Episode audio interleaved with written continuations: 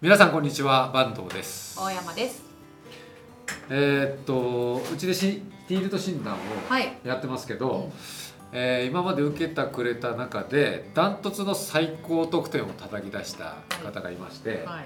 それが楽天大学の学長、えー学長の中山真也さんという方なんですけど、えーでその最高得点の秘訣のインタビューをしたんですよね。はい。えー、綾子さんはもともと知ってたんだよね？知ってました。あファンだファンだった？ファンだったというかなぜ知ったかというとあのこククライアントのおはい。客様が、うあの EC サイトでいろいろと販売されてる会社が楽天大学に行ったとかいう話。チームビルディングを学んだってん、いう、何何年か前にねそのはいテキスト見せてもらったよね、はいはい。テキスト見せてもらった。そこで多分知ったんですかね。そうだよね。それでチームビルディングっていうところをそのところを歌ってたので、だってたあうちがね。はいはいはい。はい、はいはい。そそれであの本も読んで、はいはいはい。で「ジャイアントキリング」っていう漫画も読んでサッカーの漫画ね。サッカーのあはいの監督とはどういうふうにしてこうサッカーをやるかみたいな、うんでも最近では組織にいながら自由に働くっていう本うんを面白かった。はい、出されていてうん。私ももう別に普通に買って読んで。ですごい参考になるなってこう思っていたのでいいたので。フィールド診断でこう、うん。結果がバーってくるじゃないですか、ううんん、パッて見た時にすぐ分かりますよ名前見て。はあ受けてくれてると思って。嬉しいと思って。でしかもやっぱり最高得点結果がねほぼ満ほぼ点だほぼ満点でしたね、うん。はい。50点満点で44点なんだけどまあほぼほぼ満点ですね。ほぼ満ほぼ満そんな人いないよね。44でした？47じゃなかったいや44だったけど。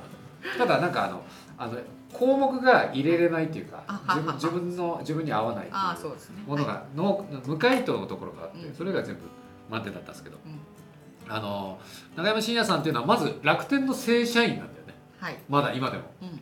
もうずっと長くされてるんですけど、えーだけど兼業自由だし、えー勤怠自由だし仕事内容も自由っていうう、ん。まあ、そういうような働き方うをん。楽天の何万人の社員の中で唯一うん。初めてそういう働き方になったんだけど今でも他に一人もいない すごいよね。いやーこの間あのプロフェッショナル仕事の流儀。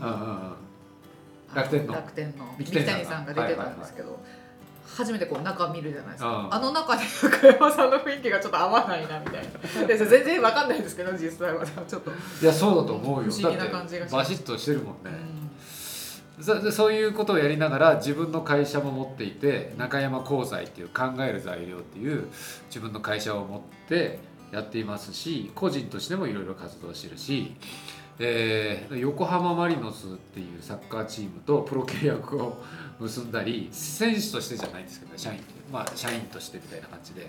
でチームビルディングの専門家っていう感じですかね中山さんは。はい。まあ、そういったことをやっていてその楽天大学っていうところでチームビルディングについて教えたりとかいうこと、まあ、ととにかくいろんなことをされている。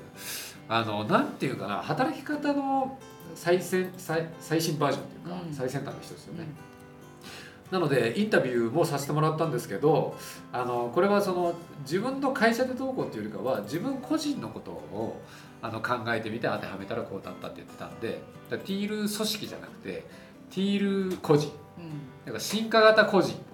進化型の社会人っていうようなうん。観点の人ですね中山さんもね、ういうのそれはすごい面白かったんで、えー参考になる部分も多分あの皆さんにとってもあるんじゃないかなと、まあ、そういうのはあの本をたくさん書いてるんで、えーそれを見ていただいたら参考になるかなっていうふうに思います。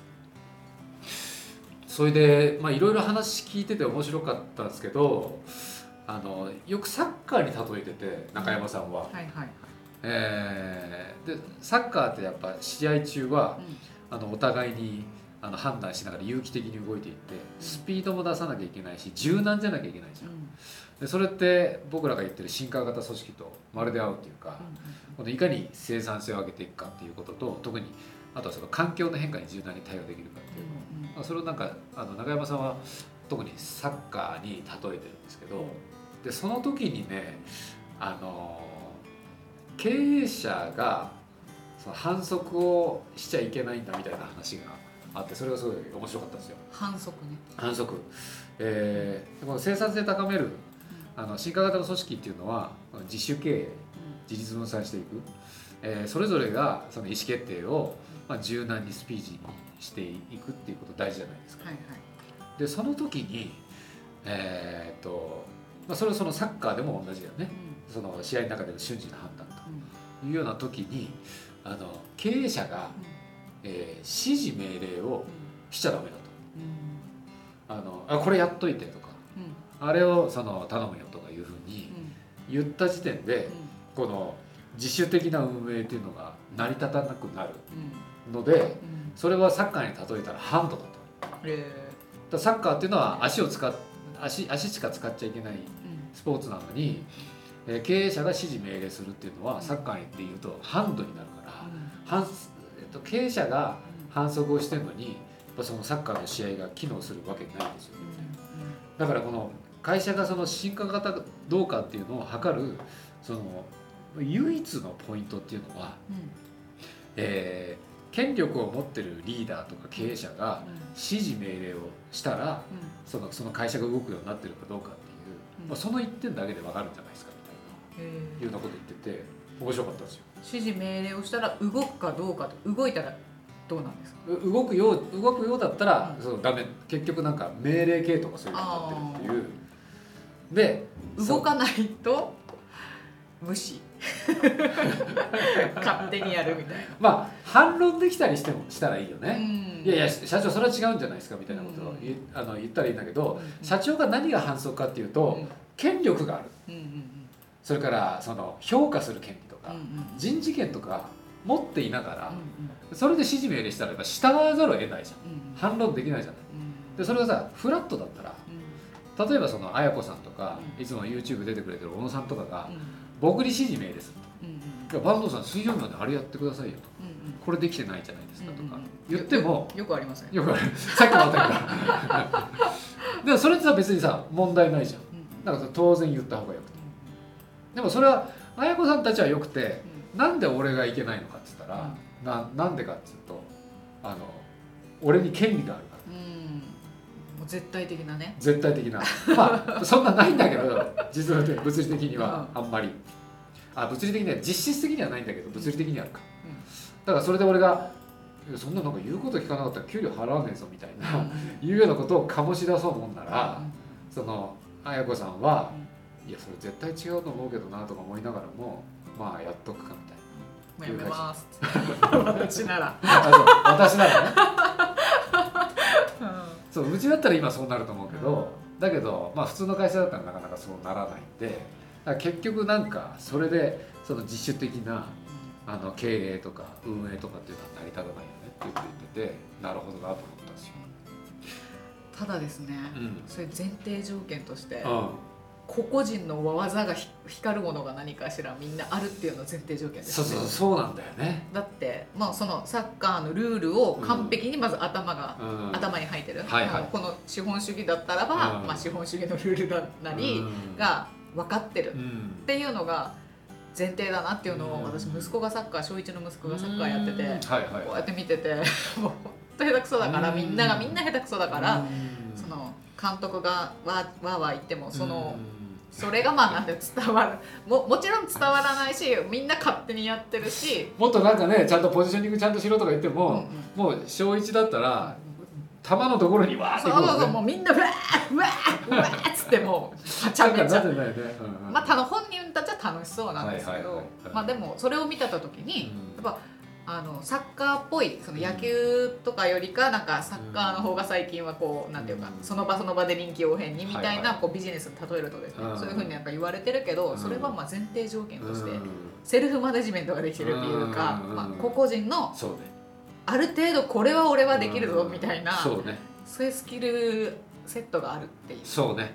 なその役割分担でそれが小さくてもレベルが低くてもこの役割についてはちゃんと自分でやれるっていうのがないとやっぱチームとしては機能しない。ね、うん。なんかこうできないことをさらけ出した方がいいみたいなこと。を、はいはい、まあそれももちろんそうだと思うんですけどうん。これはできないこれもできないってできないことばっかり言ってるのでうん。だけどこれはできるっていうのはやっぱりないとうんそうね。あの人できないことばっかり言ってんじゃんってなるから、うんまあ、だからサッカーで言ったらそれはファーム落ちみたいな感じだよね。2軍に行くとか。でちゃんとティーチングしてもらって、まあ、このチームの中で役割を果たせる果たせるっていうことが前提となってまあ、そのチームとしてのセルフマネジメントが機能していくっていうことになるよね。まあ中山さんもあの昔の読売ベルディの時の話をよく出してて、ベルディ最高だったみたいな。ラモスとかいた時カズとか。わかる？小学校あそうそうそうそうそう。低学年ぐら。いのそうそうそう。J リーグできたみできたいなたできた時時ですよね。にその時のチームがすごい最高だったと、うんそれでもうみんなその言いたいこと言い合っててラモスとか厳しそうじゃん。あの鉄砲所そうじゃないのみたいな、うん。ラモスとかも激飛ばすし、うん。お互いにそのあのしお互いに指示も出し合うわけよね。選手同士ね、うん。お前そっちじゃなくてあっちだろうとか、うんうん。だけどそのラモスも別に偉いとか権力があるとかじゃなくて、やっぱお互いに対等な関係で、であのチームとしての目的であるその勝利を得るっていうところに対してお互いに役割分担の中で本当に言いたいことを言い合ってるっていう関係ができてたっていう、まあ、それがすごい機能してたと。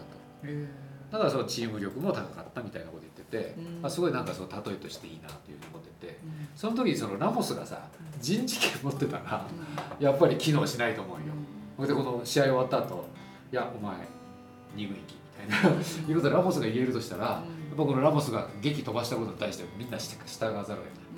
まずこのチームこのサッカーの試合の中でフラットな関係ができてるっていうそれを組織に当てはめるとやっぱその権力がやっぱ偏ってたり権力を持ってる人が指示命令出すっていうことがやっぱすごくその怖いなっていう。このチームが自主的に創造的な仕事をしていくっていうことを考えると。だそれはすごく改めてなんか思ったですね。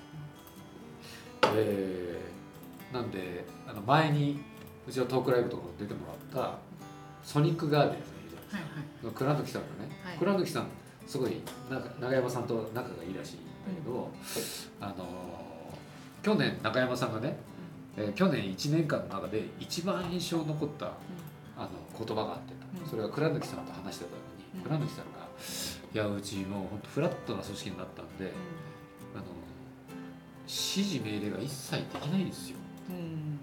なんかそのお願いなんかその頼みたい時もこれやってもらいたいんだけどどうかなっていうふうにしか言えないっていうふうに言ってたのが去年1年って中山さんが一番なんか衝撃的だった。うん。でその経営者がなんかそういうことそういう状態になってる。それはなんか居心地いいんですかね。誰が？なんかあ倉貫さんが、うん。まあそれも経営者の人あのね人それぞれなんでしょうけどそういうのが居心地もいい人もいれば。そうね居心地がいいかどうかはとなんか一瞬スピード感は遅くなったり遠回りにはなるよね。うん。だけどその方が結局パフォーマンスが上がるっていうことを倉貫さんは信じててうん。会社の結果も出てるからうん。だからそうした方がいいと心から思ってやってるんだと。うん。でその話だけを聞いてじゃあ明日からうちもそうしようって普通の会社がやってもやっぱうまくいかないとだけどやっぱりなんか進化型の経営者だなっていうふうに俺もその話を聞いて思ったけどね。俺もだってやっぱりその指示命令っていう感覚がやっぱ全然なくなってるもんね。うん。しづらいし。うん。どうですか？めちゃくちゃ来てますね。めちゃくちゃ指示来てますって言ってます。いいみたい。ないやいやお互いにさなんかし俺だって来てるし依頼事項とかあるじゃん。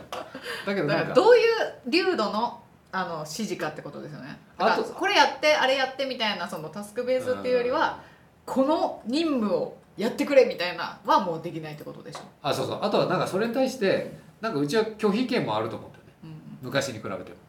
なんかいやいやそれちょっとコンションブリストとかいうふうに言いやすいじゃんなんかそそれそういう余地ももうあの含めたまま俺も言ってるしね。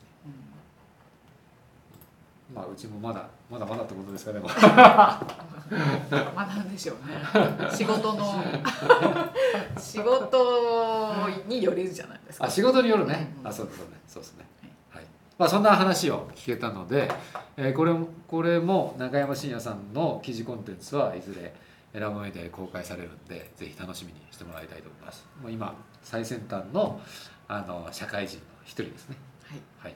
ティール的なえー中山信也さんの記事をお楽しみにということで今日は終わりましょうかね。はい。はい、えーそれでは今日もご覧いただきありがとうございました。ありがとうございました